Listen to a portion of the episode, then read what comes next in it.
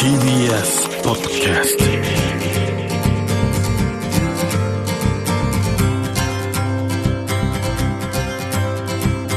おはようございます。石川みです。日曜日のこの時間関東2500個の酪農家の皆さんの協力でお送りするこの番組。絞りたての話題をお届けします。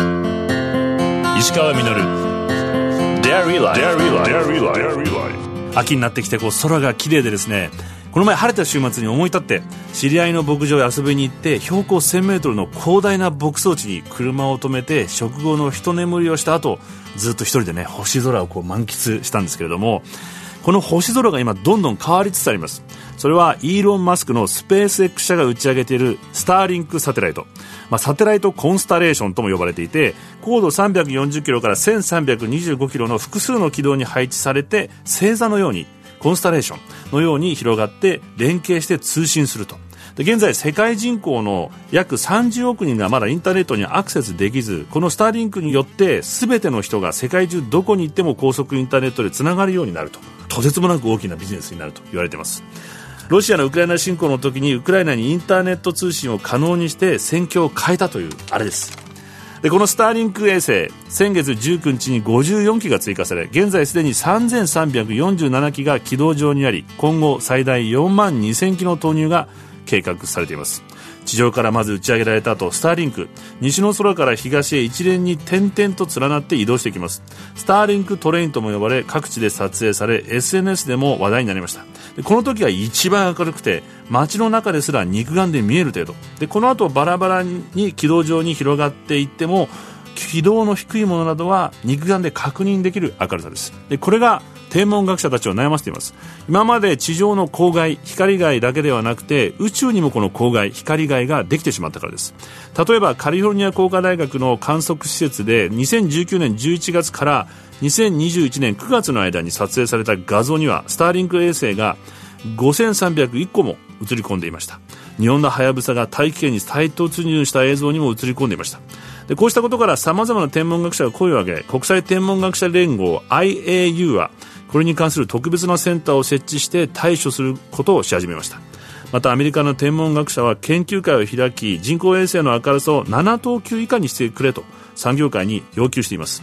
これに対しスペース X 社は表面を黒く塗ったダークサットというのを導入したんですけども当初光の反射は減ったんですけどもやがて熱を帯びてしまうことが分かって効果があまりなく断念しました。続いて日よけバイザーをつけたバイザーサットというのを導入して2020年7月以降は全てこれに切り替えています。どのくらい効果があったかというとアメリカのリサーチャーが人間が肉眼で見える星の明るさは6等級までだということを前提においてスターリンクが上空を飛ぶ平均的高度550キロを周回するものを1000回観測したところ平均は4.63等級と見えますこれ。郊外のある街中でも十分に見える明るさです。これをバイザーサットだけ観測すると5.92になって改善されたそうです。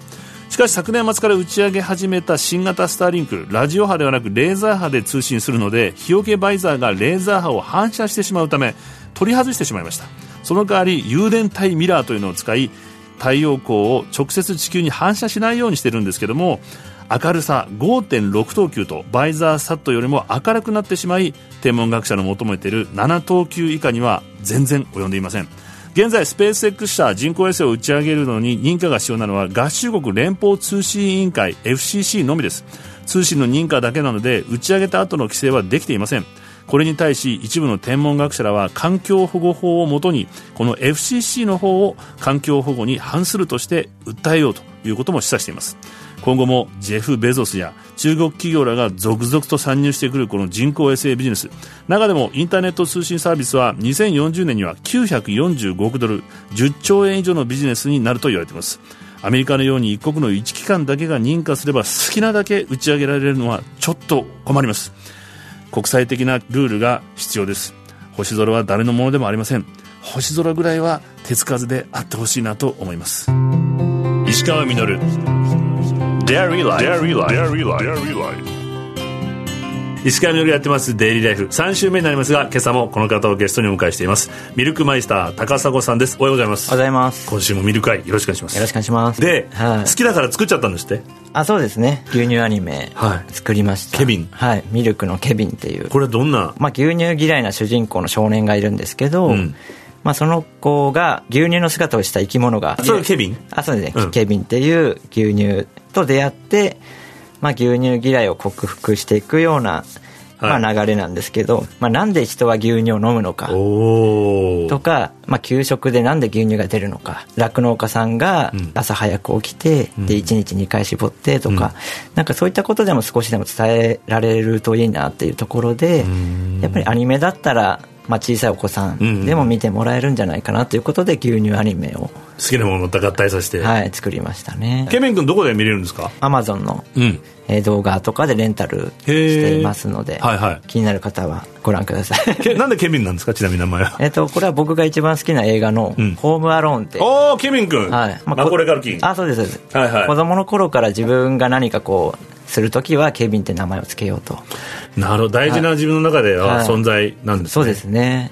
でもどうなんですかね？この童心を失わないって言ってしまうとすごく安っぽいですけれども、これってすごく大事なことじゃないですか、はい。結構僕らの年で中年になってからしまったって思う人いるんですよ。そうなんですかいやいや本当はい。真面目な人ほどはい。社会の言うことを聞いちゃって、ああれ？っていう、なんか自分が本当にやりたいことがなんかやっぱりあると思うんですよね。絶対自分の奥底うん。にやっぱりそれをちょっと聞いてあげると言いますか。見つめる作業はい、であとは言い訳をなるべくこうせずにやっぱりやらない言い訳ってものすごくたくさんはい。出てくるんですけど、うんうん。やれる方法をまず考えた方がどうすればできるかなっていう、これでも今の話伺ってると例えば企業病って言ったりしますけど、はい。企業の中だと必ずネガティブチェックっていうのをやられてありますね。ね、はい。企画書を出すと、はい。これがダメあれがダメこれそれがダメって言われて結局新しいこと何もできねえじゃんって、はい。その逆をやればいいんだ。ポジティブチェックみたいな。そうですね。僕はそういうやり方がや合ってるなとは思いますね。でもそうやって、まあ、ミルクの愛が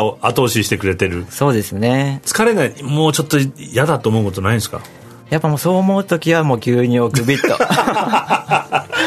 もうグビッといっぱいリフレッシュでもうチャージできますので牛乳が全てを解決してくれる。牛乳のためになるって思うとこう自分もこう柔らかくなれると言いますか。正面からぶつからずにじゃあどう解決しようかとか。なるほど。これが自分のいわゆるこう自己主張のためにやると、はいストレスが生まれるけれどもね。そうじゃなくて目的はもっと大きな目的が。そうですそうです。はい。僕には使命があるんだと、はい。じゃあ今はもう本当幸せな。いやおかげさまで本当に。ミルクライフを。ミルクライフを。デイリーライフを送らせて。デイリーライフありがとうございます、あのマイスターと同時に、はい。あの師範を他にもされてる。えっ、と、ミドウっていううん。イベントをやってました、ミドウ？はい、ミルク道みたいなことあ、そうです、ミルク道。まあ、あの、お茶の茶道みたいなおお形でですね、あの、牛乳を、こう、一箇所にみんな集まって、うん。まあ、五感で味わうっていうのを、まあ、テーマにしてるんですけども、牧場と、こう、オンラインでつなぎましてその牛乳を絞った牛を見ながら、酪農家さんと、まあ、消費者の方うん。で一緒に乾杯をして、うん酪農家の方からその牛乳のこだわりを聞いたりとか、うん。その牛の性格とかこういう牛だよみたいな話を聞きながらうん飲むことで、まあ、よりその牛乳の味わいが変わってきたりとか、なるほど。はい。まあ、そういった牛乳の今までなかったあの奥深さとか楽しみ方っていうのを伝えるのがミドです。今後今じゃあやそれに対してこうやりたやっていきたいなってこととか。例えば欧米だと、うん。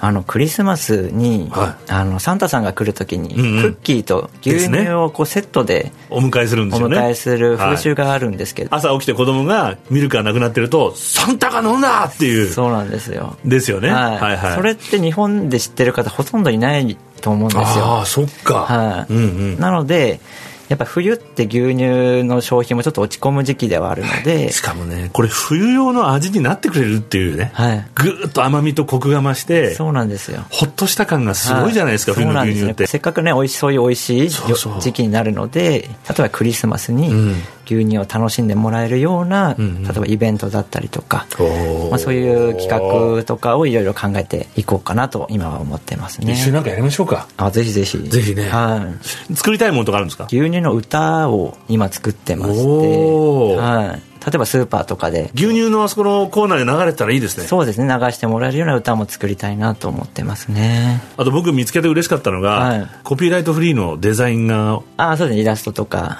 はい。牛乳絡みの、はい。でこれ酪農家の方とか、はいお店絡みの人は、はい。ぜひはい。可愛い絵がいっぱいあるんで、はい。牛ちゃんの絵とかそうですね。酪農家の人の絵とか、はい。牛乳のパックの絵もそうですねありますね。ね、はい。あるんでこれ勝手にダウンロードしてお店のポップとかにこう、あそうですそうです。どんどん使ってもらえたらなんですね。はい嬉しいなと思います。で今あの酪農家の方々がこう飼料高騰とか、はい。まあ、燃料、まあ、それ以外でもはい。やっぱり特にこう家族系のはい。酪農家がどんどん減ってしまって、はい。で大変な中、はいそれでもこう作ってくださってるじゃないですか、はい。もう牛乳ファンを代表して、本当に美味しい牛乳をいつもありがとうございますっていう、はいはい。気持ちですね、あとは、ね、昨今のすごい大変な状況の中でいろいろ本当に大変な思いをされてると思うんですけどもあのお体まずお気をつけいただいてですね元気に、はい。あの牛乳をまた届けていただけると嬉しいなとは思いますね。そうですね、はい。本当に休みなくね、はい。であの逆にこう消費者の皆さんにこう、はい。お伝えしたいこととかやっぱり牛乳って例えばヨーグルトになったりバターになったりチーズになったり、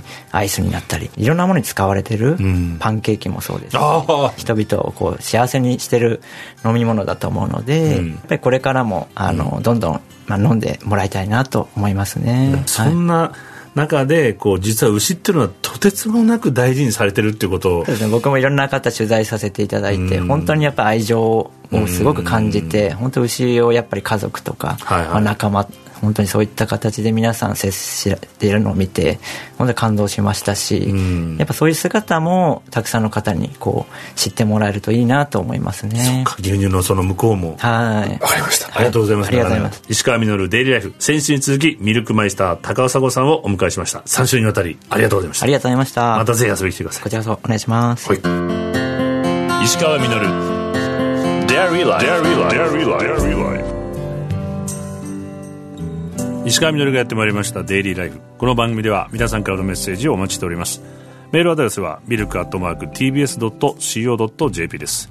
そして今月から番組公式ツイッターができました。アカウントは全部小文字で、アットマークデイリーライフ954905。感想などはハッシュタグミルク954をつけてつぶやいてみてください。よろしくお願いします。高澤さん3週にわたってお話を伺ってきたんですけどもこう自分の心の中にある理想と世間のこう現実というのをすり合わせる力っていうのがすごいなっていうふうにねそれどんどん実現していくと。ある意味こう目的と手段とも言えるような気がしたんですけども、まあ、多くの場合この目的と手段というのを履き違えてしまうところからさまざまなこう不幸とかが始まるんじゃないかなというふうに僕は思いまして、まあ久しぶりに会った年下の友人などが世の中をこう知ってですね同調してまるでそれが大人になったことでもあるかのように振る舞っているのを見るとなんだかとってもこう悲しくなってしまいましていわゆるこう世間なんていうものは手段でしかないっていうことをね知ってほしいなと思うことが多いです。世間の風にこう吹かれても決してこう消えない、まあ、時が来ればバーッと燃え上がるような心の種火というのを保つそういう強さを持ち続けていたいと思いました。石川稔デイリーライフ。この番組は関東2500個の酪農家関東生乳関連の提供でお送りしました。石川稔。デイリーライフ